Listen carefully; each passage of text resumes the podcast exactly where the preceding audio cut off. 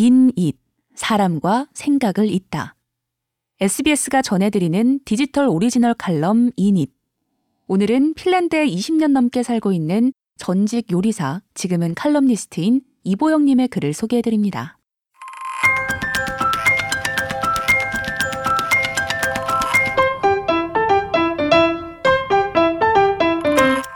핀란드인만 아는 14가지 조용한 규칙.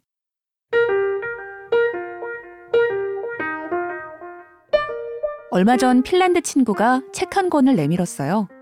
제목이 영어로 N-U-N-C-H-I.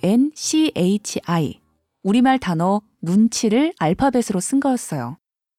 외국인들한테 한국의 은밀한 몸짓 언어인 눈치에 대해서 알려주는 책이었죠. 그 친구는 한국에 대해서 더 알고 싶다고 했어요. 우리나라의 눈치처럼 핀란드에도 외국인들은 쉽사리 알아채지 못하는 그들만의 규칙이 있는데요. 최근 핀란드 신문에서 핀란드인만이 알고 있는 14가지 조용한 규칙이라는 글을 읽은 뒤 좀 놀랐어요. 핀란드에서 20년 넘게 산 저한테도 생소한 내용이 있었거든요. 과거에 경험했던 몇 가지 사건이 머릿속을 스쳐 지나가면서 이제야 퍼즐 조각이 맞춰지는 기분이 들었어요. 핀란드인들의 14가지 조용한 규칙 소개해 드릴게요. 첫 번째, 공공장소에서 조용히 하기. 공공장소에서 핀란드인을 다른 서양인과 구별하는 건 어렵지 않아요. 주변을 의식하지 않고 큰 소리로 통화하거나 대화를 나누는 사람이라면 핀란드인이 아닐 가능성이 크죠. 핀란드에서는 버스에서도 바늘 떨어지는 소리가 들린다는 말이 있을 정도인데요. 핀란드 부모가 공공장소에서 어린 자녀에게 가장 많이 하는 말도 힐리야, 조용해 라는 뜻이에요. 이 사람들에게 조용함과 평화로움은 동의어입니다. 평화로움을 뜻하는 핀란드어 라우할리네는 핀란드 사람들이 가장 좋아하는 형용사 중 하나인데요. 조용함을 느낄 때 핀란드 사람들은 이 단어를 자주 씁니다. 자신의 평화가 소중한 만큼 다른 사람의 평화도 뺏지 않는 게 몸에 배어 있어요. 특히 엘리베이터 등 공간이 협소한 곳에서 말하는 건 금기로 돼 있죠.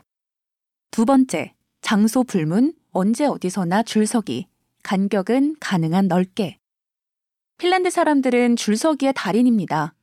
줄 간격도 상당히 넓어요. 코로나19로 사회적 거리두기가 강조되기 전부터 일상이 그랬습니다. 코로나19 거리두기 간격 지침이 왜 겨우 2미터밖에 안 되냐는 핀란드식 농담도 들어본 적이 있어요. 핀란드에서는 사람과 사람 사이에 숲이 존재한다고들 하는데요. 이런 안전거리를 무시하고 바짝 다가가면 안 됩니다. 세 번째, 약속 시간은 칼같이 지키기. 핀란드 사람들은 시간관념이 철저하다 못해 빡빡합니다. 예고 없이 5분에서 10분 정도 늦는 것마저 큰 신뢰가 될 수 있는데요. 처음엔 이런 융통성 없는 시간 문화를 이해하기 쉽지 않았는데 영하 20도 이하로 수은주가 뚝 떨어진 날 밖에서 친구를 한번 기다려보니 그제야 충분히 핀란드인들의 심정을 이해할 수가 있었어요. 기다리는 5분이 마치 50분처럼 느껴졌거든요. 네 번째, 저 때문에 커피 끓일 필요는 없지만 이라는 말의 속뜻은 커피 꼭 주세요다.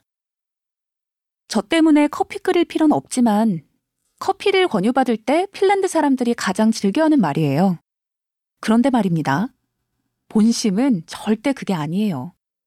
핀란드는 세계에서 인구당 커피 소비량이 하루 4잔으로 가장 많은 나라인데요.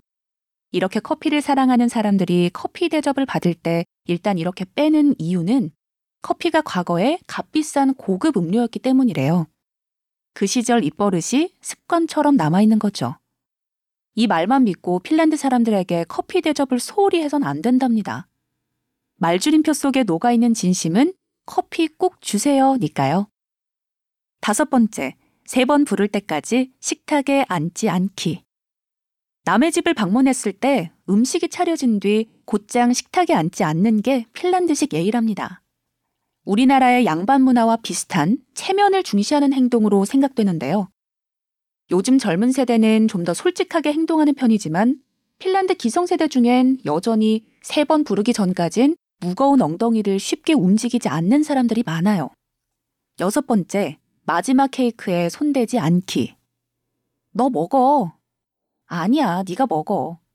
우리나라의 형님 먼저, 아우 먼저와 비슷한 대화가 핀란드에서도 자주 들립니다.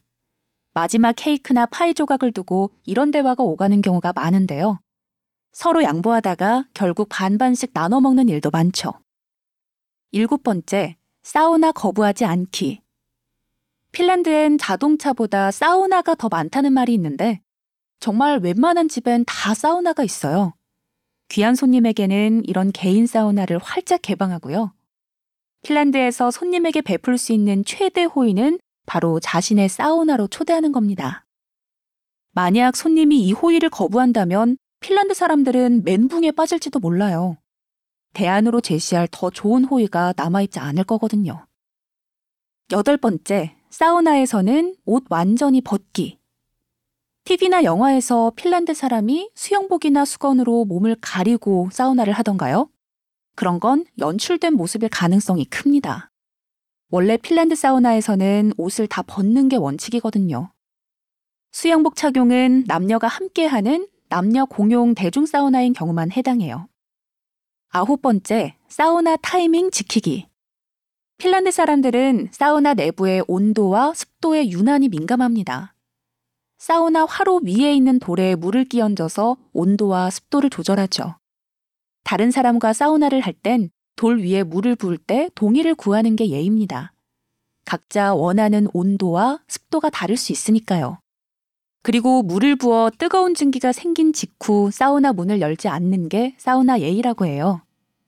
문틈 사이로 증기가 빠져나가기 때문이죠. 열 번째, 칭찬받을수록 겸손하기 혹은 겸손한 척이라도 하기. 핀란드에서 겸손은 큰 미덕이며 사회에서 조화롭게 살아가려면 갖춰야 하는 생존법 중 하나입니다. 특히 칭찬을 받을 땐 빈말이라도 자신을 낮추는 게 적절한 행동으로 통하죠. 언젠가 핀란드인 친구를 사귀고 싶으면 반려견 공원에 가보라는 조언을 들은 적이 있어요. 반려견에 관련한 이야기를 나누다 보면 자연스럽게 침묵이 쌓인단 거였는데, 단, 이때도 반려견에 대한 자랑은 가능한 한 하면 안 된다고 들었어요. 핀란드에서는 개도 겸손해야 살아남는다는 거죠. 열한 번째, 날씨를 주제로 얘기하기. 핀란드 사람들은 날씨에 유독 관심이 많아요. 창문 밖에 온도계가 설치돼 있지 않은 집이 없을 정도죠. 혹독한 겨울을 나려면 날씨 변화에 민감해질 수밖에 없는데요. 나쁘면 나쁜 대로, 좋으면 또 좋은 대로 날씨는 누구나 쉽게 공감할 수 있는 화제기도 하죠. 제가 생각하는 핀란드 최고의 덕담은 Aurinko paistaa, 해가 난다 라는 뜻이에요. 오래간만에 해가 나는 날이면 낯선이에게 쉽게 말을 걸지 않는 핀란드 사람들도 이 덕담을 서로 나누면서 즐거워합니다. 열두 번째, 야생베리나 버섯 단 장소 묻지 않기. 핀란드 사람들은 돈 자랑은 안 하지만 숲에서 딴 야생베리나 버섯 자랑은 많이 하는 편이에요. 지인이 소셜미디어에 자신이 딴 야생식물 관련 포스팅을 올리면 감탄 댓글을 달아주게 되는데요. 절대로 어디서 땄는지 물어봐선 안 됩니다. 혹시 물어보더라도 이들은 분명히 답변을 얼버무릴 거예요. 핀란드 사람들은 채집 장소를 남과 잘 공유하지 않죠. 같은 장소에서 누군가 많이 있다면 내 몫은 적어지는 제로섬 게임이기 때문이죠. 열세 번째, 웬만하면 길 묻지 않기. 핀란드 친구와 함께 길을 잃어버린 적이 있는데요. 그 친구는 끝까지 주변 사람들에게 물어보지 않고 자기 힘만으로 애써 길을 찾아보려고 하더라고요. 제 눈에는 이런 모습이 답답해 보이기도 했는데 알고 보니 핀란드인의 국민성이었습니다. 핀란드 사람들은 길을 잃어도 주변 사람들에게 잘 묻지 않는데요. 독립심이 유독 강한 핀란드 사람들은 문제가 생기면 스스로 해결하려 하는 국민성을 갖고 있습니다. 다행히도 이들의 길 찾는 능력은 탁월한 편이죠. 지도와 나침반을 이용해 목표 지점 여러 곳을 통과하는 오리엔티어링 세계대회에서도 1등은 항상 핀란드 사람이 차지할 정도인데요. 핀란드 친구와 함께 다니다 길을 잃게 되면 크게 걱정하지 않아도 되더라고요. 인내심을 갖고 기다리면 어떻게든 길을 찾아내니까요. 14번째, 신발 적재적소에서 잘 털기. 핀란드 건물에는 보통 문 바로 옆에 큰 소리 붙박이로 설치되어 있습니다. 여기서 신발에 붙은 눈을 잘 털고 실내로 들어가라는 건데요.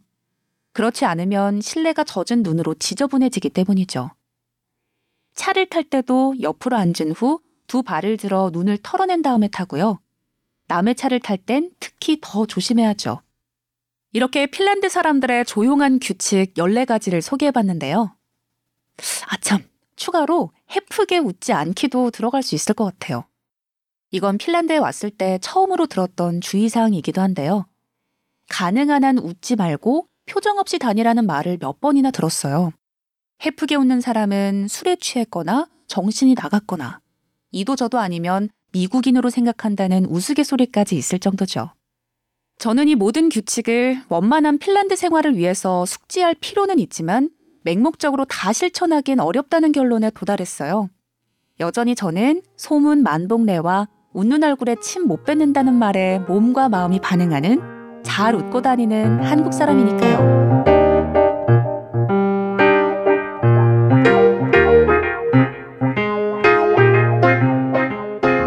여기까지 이보영님의 칼럼. 저는 아나운서 김다영이었습니다.